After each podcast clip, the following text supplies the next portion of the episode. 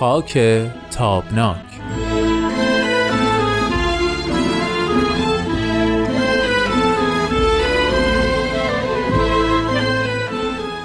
دوستان عزیز و همراهان صمیمی خوش آمدید به مجموعه خاک تابناک مجموعه ای که با بررسی تاریخ و گذشته ایران سعی می‌کنه پنجره به آینده اون در فراروی خودش بکشاید. امید فراهانی عزیز همراه ماست. طبق معمول در این برنامه بهش خوش آمد میگم. خیلی ممنونم که دعوت ما رو پذیرفتی امید. متشکر اگه موافق باشی بحث رو چند ثانیه دیگه با هم دیگه شروع بکنیم. در خدمتتون هستم. خیلی ممنون.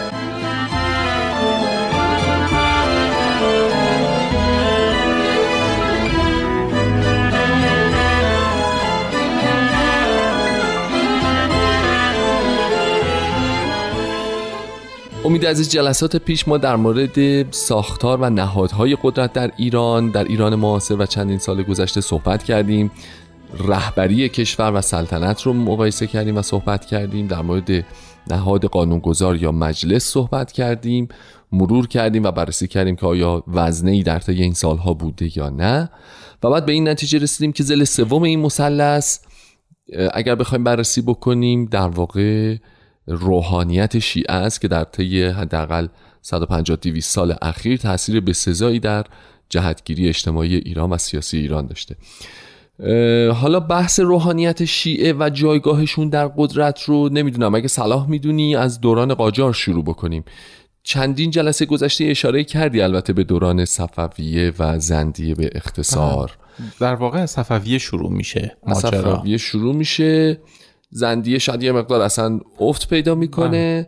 اما به نظرم در دوران قاجار به اوج خودش می‌رسه که اصلا پایه‌ای میشه برای این سالهای 100 سال 150 سال بعدش در واقع صورتبندی حضور روحانیت شیعه و رابطه تعاملش با نهادهای قدرت در دوره قاجاره. درسته. ولی در دوره صفویه تازه داره پا می‌گیره و مداخلاتی هم می‌کنه. بله. ببینید در دوره صفویه است که روحانیت شیعه به صورت یک نهادی مثل اشراف در میاد. آها. یعنی یک وجه اشرافی یک آریستوکراسی پیدا می‌کنه روحانیت. جایگاه ویژه احترام ویژه در جامعه براش قائل میشه. شما می‌بینید که بله آهسته آهسته شما مثلا پادشاه های صفوی رو می‌بینید که احترام فوقالعاده قائل میشن. حتی سلطنت خودشون رو منوط به تایید مثلا فرض بفرمایید که افضل فقها می‌گذارن. اما این که مثلا فرض بفرمایید که سلسله مراتب در روحانیت شیعه تعریف شده باشه هنوز تعریف نشده بله در بله این بله. خب؟ ولی تاثیر روحانیون و مداخلهشون در دوره شاه سلطان حسین و ماجرای جنگ یعنی حجوم افغان ها به اصفهان خب تاثیر جدیه. این دیگه تاریخ هم می‌دونه. اشتباهات جدی که انجام شد. از ناحیه روحانیت. از ناحیه روحانیت و از ناحیه قدرت. یعنی بله. در واقع شاه سلطان حسین پادشاه صفوی که اومد زمام رو داد در اختیار اونها و با یک مکانیسم مثلا تقدیر پذیری که خب حالا قسمت چی باشه؟ ما لشکری از ادعیه رو میفرستیم که مثلا فرض بفرمایید که اینا به خاک سیاه بیه مثلا این لشکر مهاجم. خب اینها مواردی بود که ما می‌بینیم که تاج کیانی سلطنت ایران به همین راحتی شاه سلطان حسین میگه که تا حالا قسمت این بود. تقدیر الهی بر این بود که این تاج بر سر من باشه و حالا قراره که تقدیر برای این قرار گرفته بر سر شما باشه. ببینید آن بحثی که در تاریخ ایران باستان بلخص در فردوسی ما باهاش مواجهیم به نام فره ایزدی. آها. که سلطنت رو در واقع مشروعیت آسمانی سلطنت هست. این در دوره صفویه این مفهوم میاد رنگ و بوی اسلامی پیدا می‌کنه و اون نهادی که این فره ایزدی رو که تعبیر امروزش قدرت سیاسی و مثلا فرض فرمایید که امنیتی است این فره ایزدی رو اعطا می‌کنه.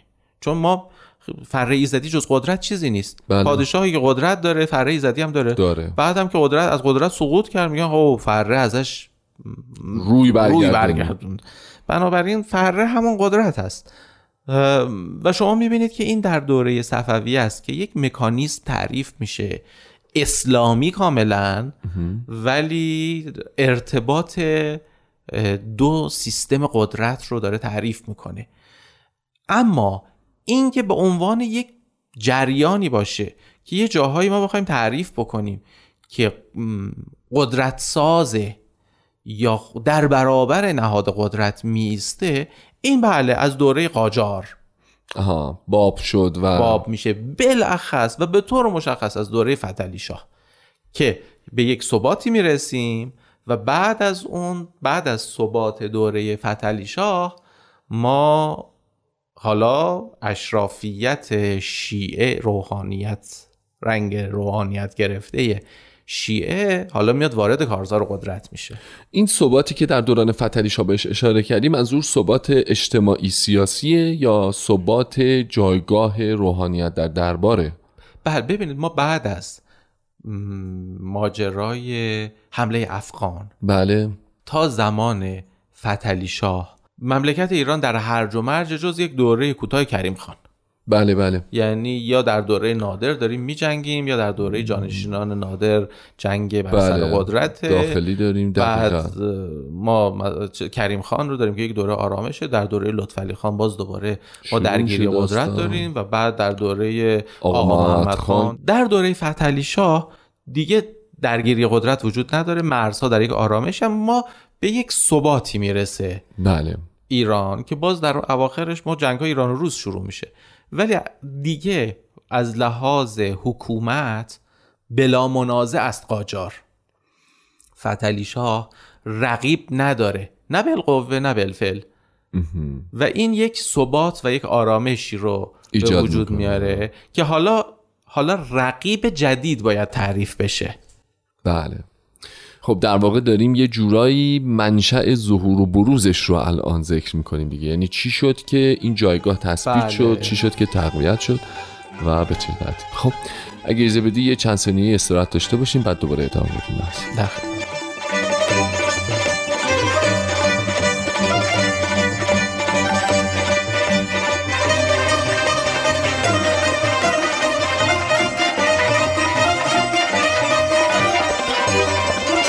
امید عزیز آیا اینکه فتحعلی شاه به گفته تو رقیبی نداشته حالا مثلا ما اسمش رو قاعدتا باید بذاریم وراس تاج و تخت دیگه در اصل یعنی مشخص نبوده که فتحعلی شاه بعد از فتحعلی شاه کی به سلطنت خواهد نشست این چه ارتباطاتی می‌تونه داشته باشه با اینکه جایگاه روحانیت رو تو دربار تثبیت بکنه نه بحث این نیست که.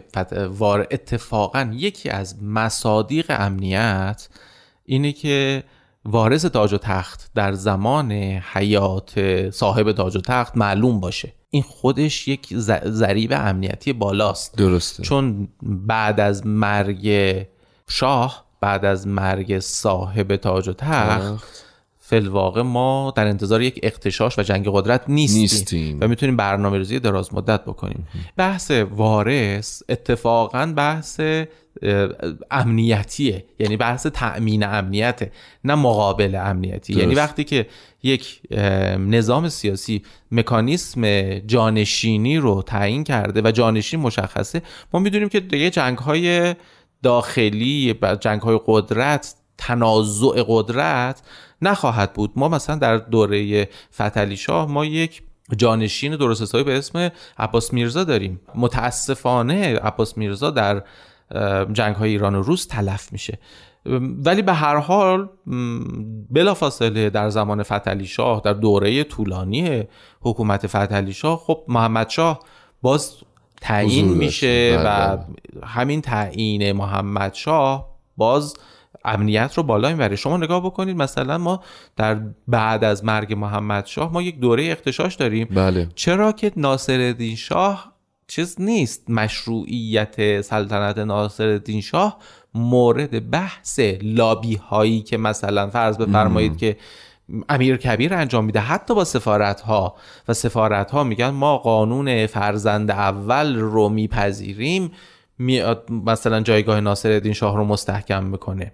خیلی خوب. بله. اما در دوره مثلا فرض بفرمایید که ناامنی دورانی است که ما مدعیان سلطنت داریم نه وارثان سلطنت. درسته. بله بله. یعنی کسانی که خودشون رو بالقوه پادشاه بعدی میپندارن دیگه.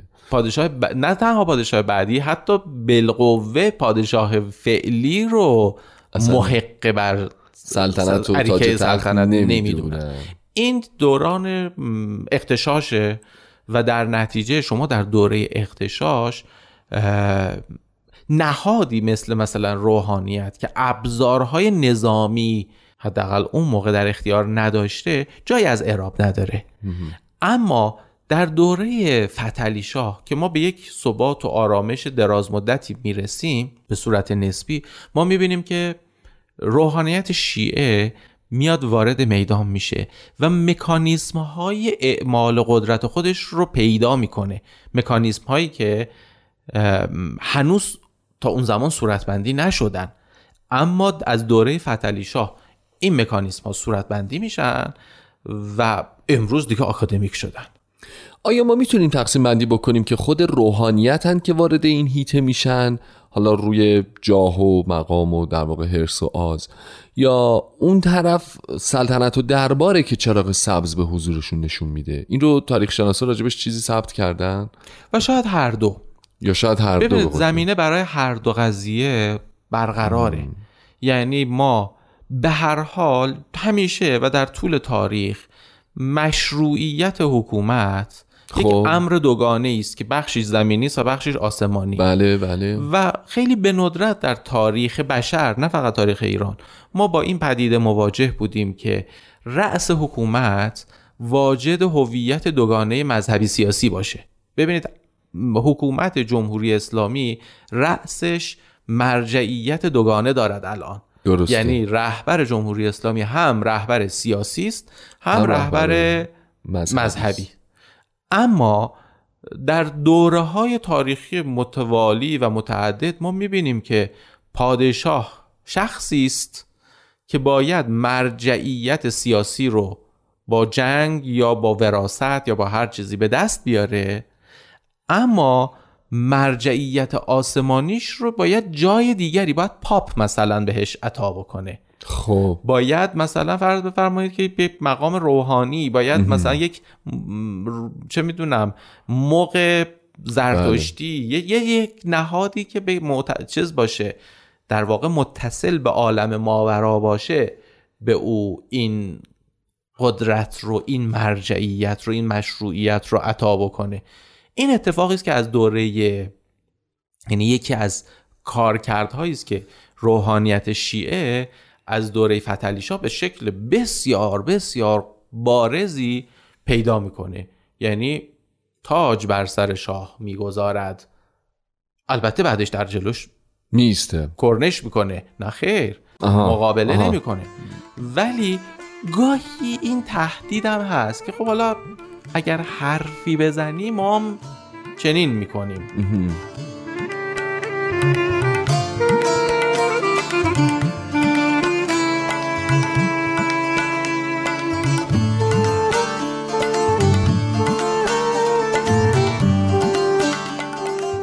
دوستان خوبم شما شنونده مجموعه خاک تابناک هستید. با امید فرهانی عزیز. خب امید سوالی که به ذهنم رسید چند لحظه پیش این بود که در درون خود حاکمیت شیعه خود روحانیت شیعه این نگرش وجود داره که یک سری حامیان این ور خط و اونهایی که اون ور خط باقی میمونند رو متهم می‌کنند به آخوند درباری بودن. یعنی حالا به خصوص این قضیه در بعد از تغییرات اجتماعی که از سال 57 به این ور رخ داد طبیعتا وزنه افرادی که دیگه منکر درباری بودن بودن شاید به یک درصد هم نمی‌رسه. اما تا قبل از اون این فضا خیلی پررنگ بود که مثلا می‌گفتند اونها هر کسی که آیا حرفی مثلا غیر مطلوب زده یا غیر نظرات حاکم علمای فقه زده اون آخونده درباریه. اون مثلا با این لفظ می‌تونستن یا بروننش و بهش تهمت بزنن یا از خودشون در واقع جدا بدوننش در افکار عمومی. این تا چه حدی صحت داره؟ اصلا محلی از اعراب داره تو این بحث؟ بله ولی هرچی به دوران معاصر نزدیک میشیم همجوری که گفتی.